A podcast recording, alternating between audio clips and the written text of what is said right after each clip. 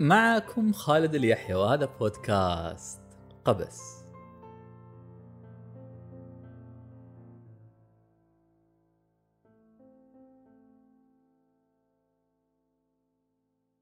حيث نروي القصص. لأننا مع كل قصة جديدة نكتشف أن هناك ماض يخصنا. لم نكن نعلم أنه لنا. وقصة اليوم عن ماض يخصنا. كلنا. سأروي لكم حكاية الشيء الذي قادك للضغط على رابط هذه الحلقة. وستكون القصة هذه المرة مختلفة نوعا ما. في العادة أبدأ في رواية القصة وأنبهكم كيف ستنتهي. وأحدد العبارة التي سأقولها في نهاية القصة قبل أن أبدأ.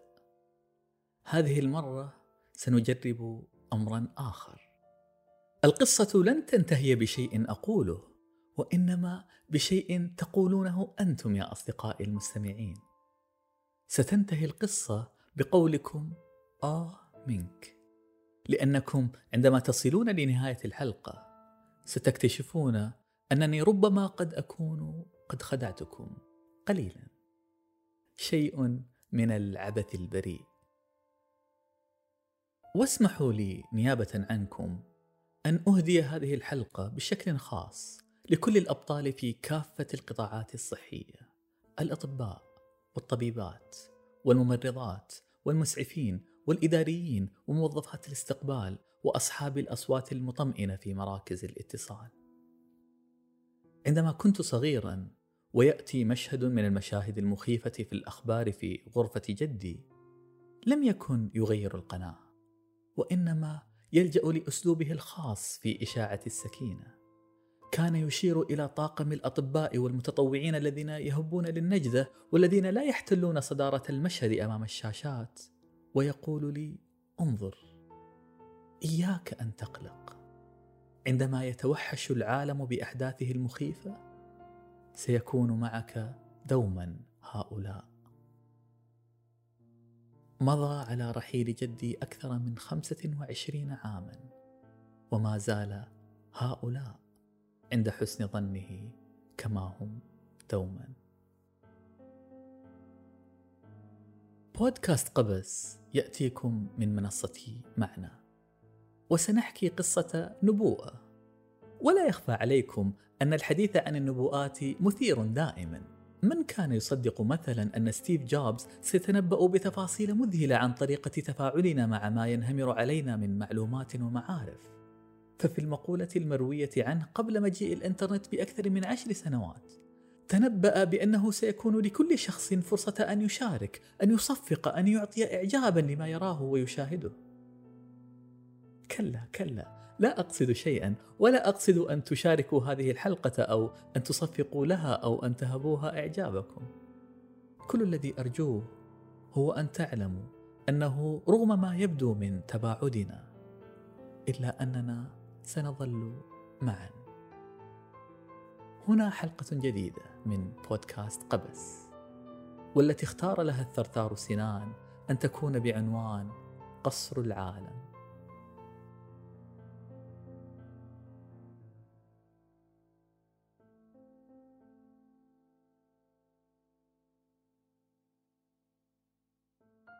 في بروكسل عاصمة بلجيكا وفي ظهيرة يوم ماطر عام 1968 دخل بويد ذلك المكتب المهجور. كانت الفوضى تعم المكان. تراكمت الملفات البالية وتسلل لها المطر من حواف السقف فتعفنت أطرافها واستوطنتها العناكب التي نصبت على الأرفف في شباكها. بويد طالب الدراسات العليا في جامعة شيكاغو وصل هنا. بعد أن حصل على إذن خاص لدخول هذا المكتب الواقع في حديقة ليوبولد في بروكسل. مجموعة هائلة من كتب وملفات ومخطوطات تكدست على جوانب الحيطان يبدو المكان كما لو أنه حطام مثقف مشرد أو بيت لأشباح تقتات على روح عالم مات قبل كتابة وصيته. عندما تصفح بويد كومة الأوراق المبعثرة أدرك أنه قد وصل أخيرا لمراده لقد وجد ما يبحث عنه. ففي أثناء بحوثه لإتمام رسالته الجامعية وقع على أخبار متناثرة تحكي عن شخص كان عظيم الشأن في زمانه. فبدأ بالسؤال عنه لكنه فوجئ بأنه لم يستطع الوصول لإجابة وافية. هنا قرر السفر لينشد أخباره. أخبار ذلك الشخص الغامض بول. بول الذي عاش وجيها من وجهاء بلجيكا وأعيانها. يقصده النبلاء والأرستقراطيون لكن دمار الحرب جعل ذكره يضمحل ويتلاشى ولم يتبق منه إلا هذا المكتب العتيق. المكتب الذي لجأ له بول بعد لقائه برسول هتلر. كان ذلك إبان الاحتلال الألماني لبلجيكا. عندما وصل رسول هتلر هوغو كراس للقاء بول بدا الأمر غريبا نوعا ما لأن بول كان قد أرسل رسالة استنجاد يطلب فيها إغاثة عاجلة ولم يكن يتصور أبدا أن تأتيه النجدة بصورة رجل يرتدي بدة عسكرية. والذي يرتدي هذه البزة العسكرية؟ يعرفه. يعرفه جيدا. فقبل سنوات قبل عاصفة الحروب التقيا. جمعتهما طرقات باريس حيث تواجدا سويا لحضور مؤتمر علمي مرموق. بول كان أرفع مسؤول يحضر أروقة ذلك المؤتمر. تهافت لرفقته قادة الدول وكبار المثقفين ونخبة النخبة. وقتها شعر هوغو كروس القادم من ألمانيا بأنه محظوظ بفرصة الحديث مع بول. وكان الحديث بينهما هادئا ساميا جليلا وشامخا. في لقائهما في باريس ابتسم هوغو كروس وهو ينظر بإعجاب لبول وقال له كم أنت حالم يا بول؟ اليوم يلتقيان للمرة الثانية في ديسمبر 1940 هذه المرة كان الشيب قد اشتعل برأس بول وجناته بدت غائرة لقد عاش طويلا ليشهد أحلامه وهي تتداعى. إنه الآن هش مكسور الخاطر مهشم الفؤاد ومدينته التي أحبها جدا تجثم تحت الاحتلال. وهوغو كروس قد صار رسولا لهتلر يقف أمامه. هوغو حرص أن يأتي بنفسه بعد أن رأى رسالة كتبها أحد الجنود النازيين يتحدث فيها عن بول. كانت الرسالة تتندر برجل كهل يتحدث عن موضوعات غير مألوفة ويعيش اوهاما غريبة عن السلام في هذا العالم. السلام طبعا فكرة مضحكة. فبروكسل ترزح تحت الاحتلال وقبل أربعة أشهر وافق هتلر على مهمة خاصة لجمع كل ما يمكن أن تقع عليه الأيدي من كتب ومقتنيات أملا في بناء مؤسسة ثقافية تليق بطموحات تميز العرق الألماني. واختير هوغو كراس ليكون أحد رجالات تلك المهمة بحكم معرفته بالتاريخ والكتب وقدرته المتميزة. على اقتناص ومصادرة آلاف المخطوطات والكتب ذات الطبعات النادرة. وهذه بالذات كانت موجودة هنا بين يدي بول. لأن بول على مدى خمسين سنة عمل بلا كلل لكي يبني فهرسا للعالم. فهرس يصنف كل كتاب ومجلة وصحيفة ومنشور لم يكتف بتصنيف عناوين الكتب لأنه لم يكن مجرد عامل مكتبة وإنما تغلغل لمضامين كل كتاب يصنف صفحاته وعناوينه ويضع التصنيفات في بطاقات صغيرة يضيف بطاقة إلى أختها. واحدة تلو الأخرى على مدى خمسين عاما خمسة عشر مليون بطاقة. رتبها بدقة لا مثيل لها في دواليب مخصصة. وبالإضافة لتلك البطاقات كان هناك أكثر من سبعين ألف صندوق خشبي حشي بالوثائق والصور والمحفوظات والمستندات والذخائر ونوادر المطبوعات.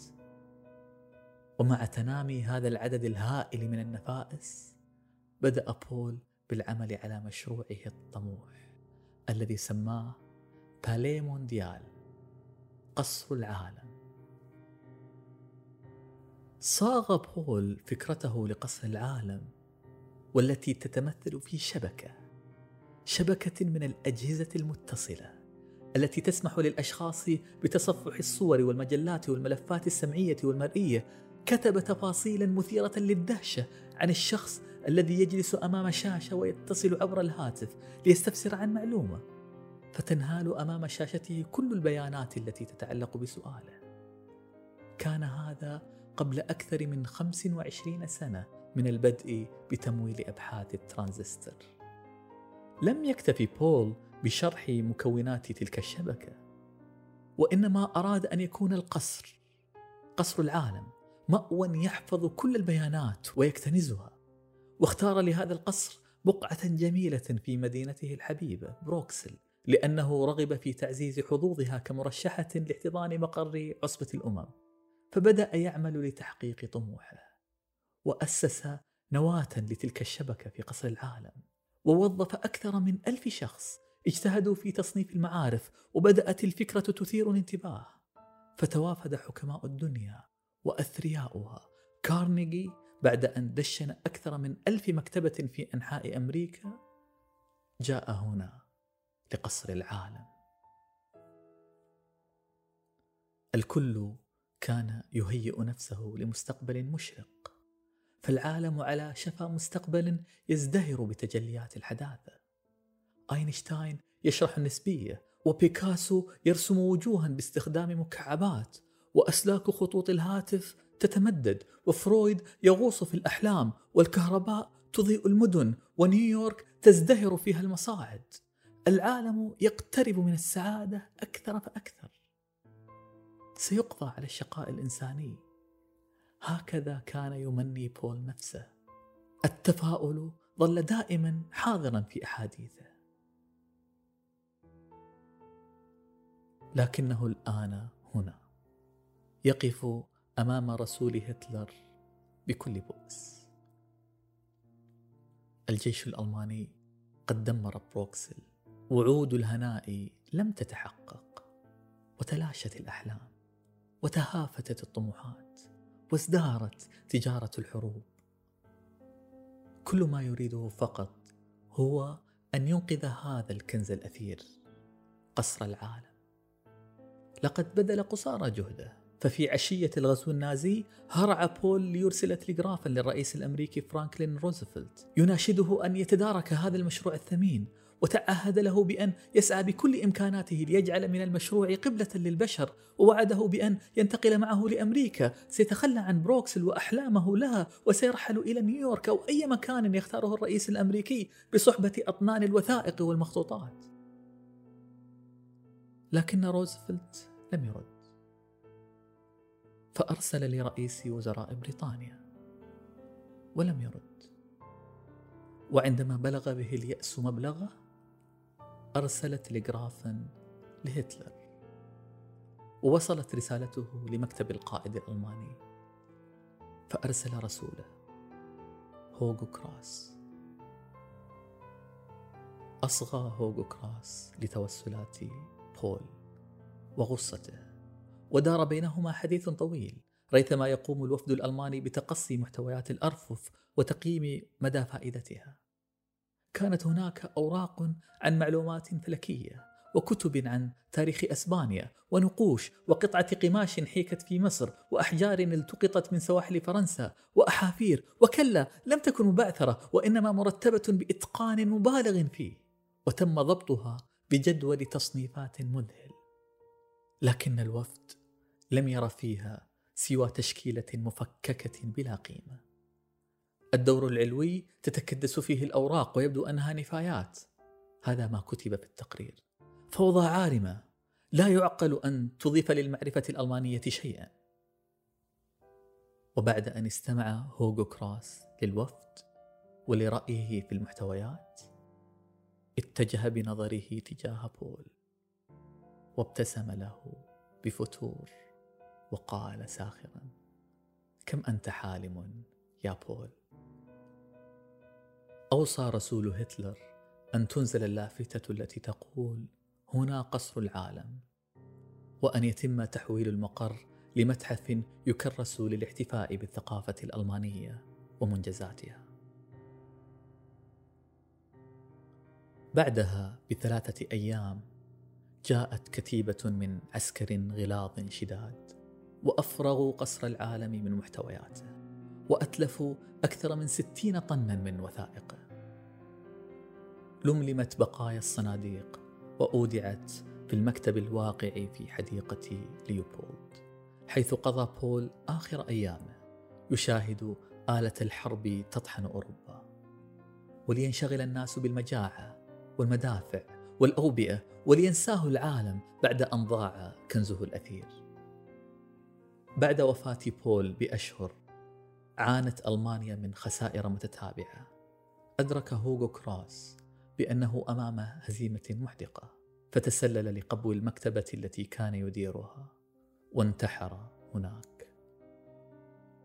في السنوات التي تلت وبسبب الدمار الهائل الذي ركع أوروبا والجراح المؤلمة التي مزقتها ولونت فضاءها بألوان الدماء والدخان والدموع لم يمتلك أحد الترف الكافي للعودة لتأملات بول ومثالياته.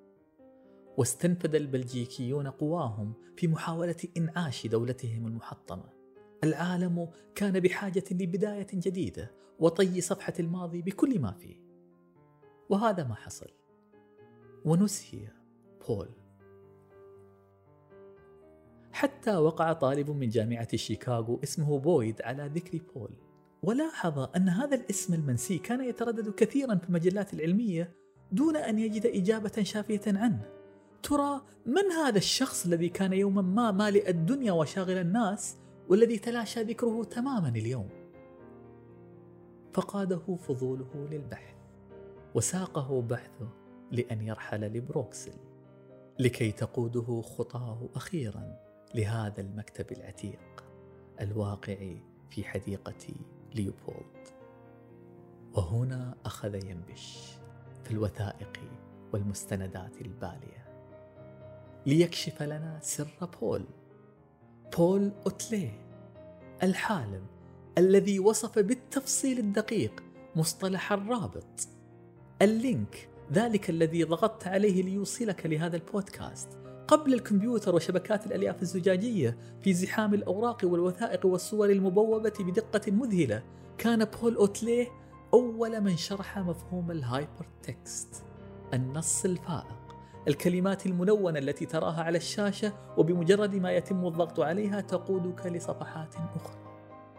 مفردة ال hypertext التي جاء بها تيد نيلسون ليمهد الطريق لتطبيقات نظريات المعلومات كانت من صنع خيال بول أوتلي قبل أكثر من ستين سنة من الانفجار المعلوماتي للشبكة العنكبوتية. نحن نعلم أنه في غمرة الأزمات ونوبات الذعر التي تطوق البشر هناك دوما ما يبعث على الخوف والقلق والحيرة والجزع من سريالية الحياة. لكن هذا لم يثني بول أوتليه عن أن يهندس عالما جديدا يرتبه جيدا كما يرغب وكما يليق به. فرغم الحروب ورائحة الموت التي ملأت فضاءاته ظل بول أوتليه يحاول اختلاس النظر للمستقبل النابض بالحياة. من نافذة صممها هو بنفسه. عاش في قصره قصر العالم بخياله. وكتب عنه قال كل شيء يعرفه الإنسان سيكون متاحا بلمسه. ستحظى بصورة للعالم أمامك يتم تحديثها باستمرار. كل شخص سيستطيع قراءة أي نص يكبره لما يتوافق مع إمكانات عينيه. كل شخص من كرسيه سيستطيع أن يتأمل الإبداع سواء اختار أن يرى الإبداع كله أو أي جزء ينتقيه منه. لم يكن ذلك كل شيء. بالنسبة للنبوءة التي نسبتها لستيف جوبز في بداية حديثي تلك التي تقول سيكون لكل شخص فرصة أن يشارك أن يصفق أن يعطي إعجابا. هذه العبارة لم يقلها ستيف جوبز. قالها بول أوتلي وهو يصف ما يمكن أن يجري في قصر العالم. قالها قبل أكثر من سبعين سنة.